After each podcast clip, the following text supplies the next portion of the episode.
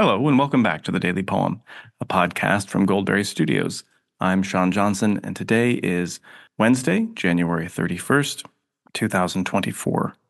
Today's poem is by Robert Browning, and it's a longer one, uh, so I'll uh, front load my commentary and then read it just once.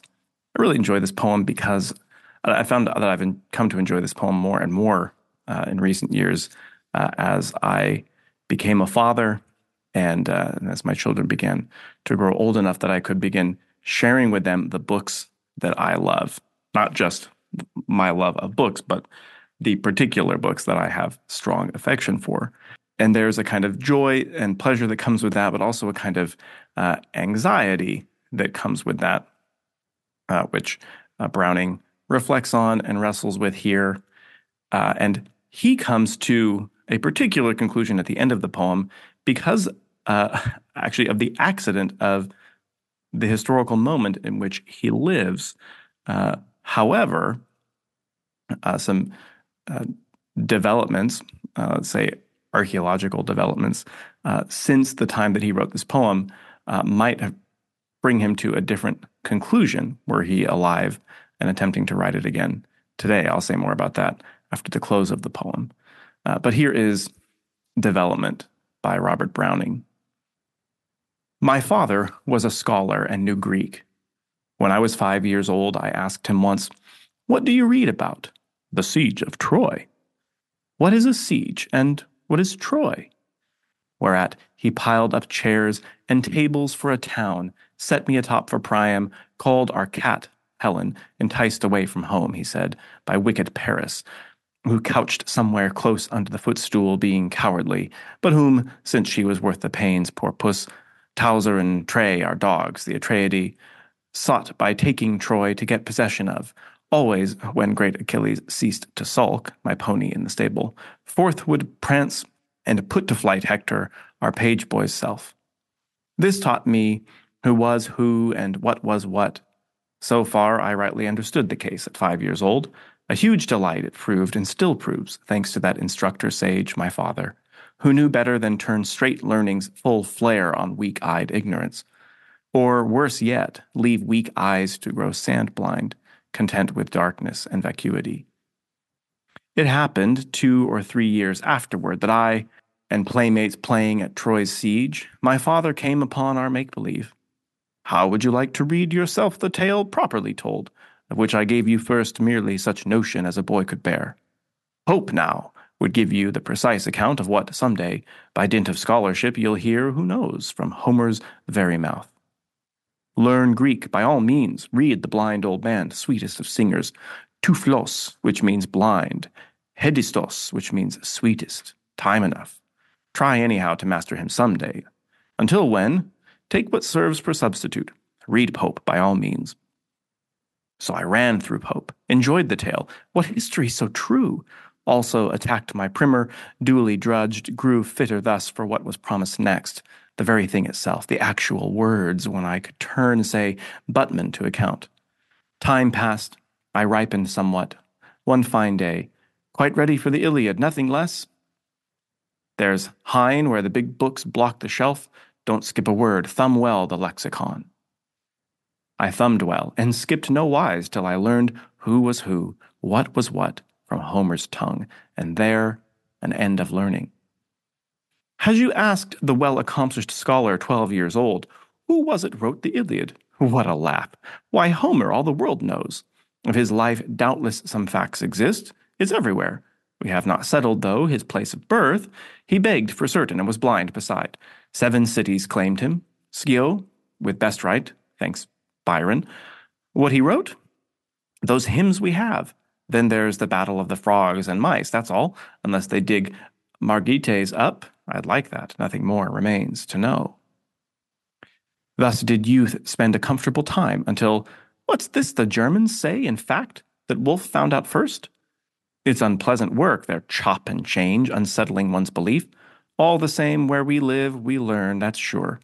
So I bent brow o'er prolegomena, and after Wolf, a dozen of his like proved there was never any Troy at all, neither besiegers nor besieged, nay, worse, no actual Homer, no authentic text, no warrant for the fiction I, as fact, had treasured in my heart and soul so long.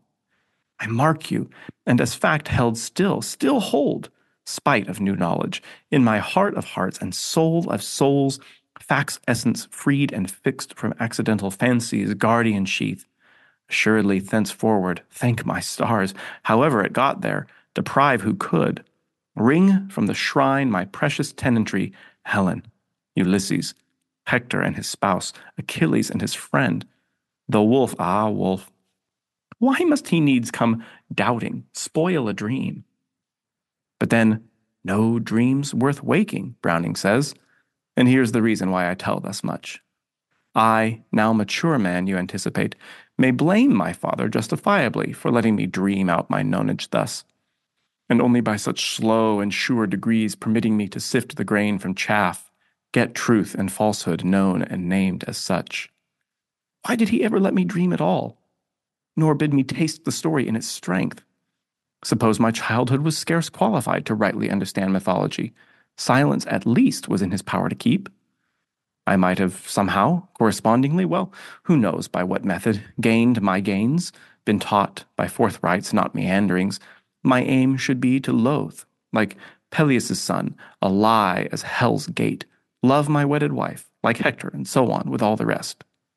Could not I have excogitated this without believing such men really were? That is, he might have put into my hand the ethics, in translation, if you please, exact, no pretty lying that improves to suit the modern taste, no more, no less. The ethics. Tis a treatise I find hard to read or write now that my hair is gray, and I can manage the original. At five years old, how ill had fared its leaves. Now, growing double or the Stagirite, at least I soil no page with bread and milk, nor crumple dog's ear and deface boy's way.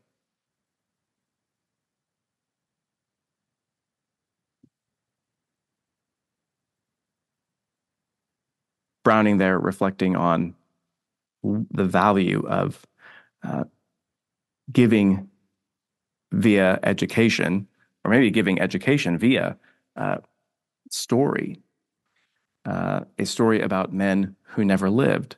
But in spite of that, he says his belief in Helen and Ulysses, Hector and his spouse, Achilles and his friend, uh, that they will never be wrenched from his heart or soul of souls uh, by any means, and that regardless of their uh, historical reality, uh, he's learned from them uh, that uh, to hate a lie, to love well, and this is to bring into the conversation in an implicit way uh, a debate that Plato stages in his Republic about the use of poetry in the education of young people.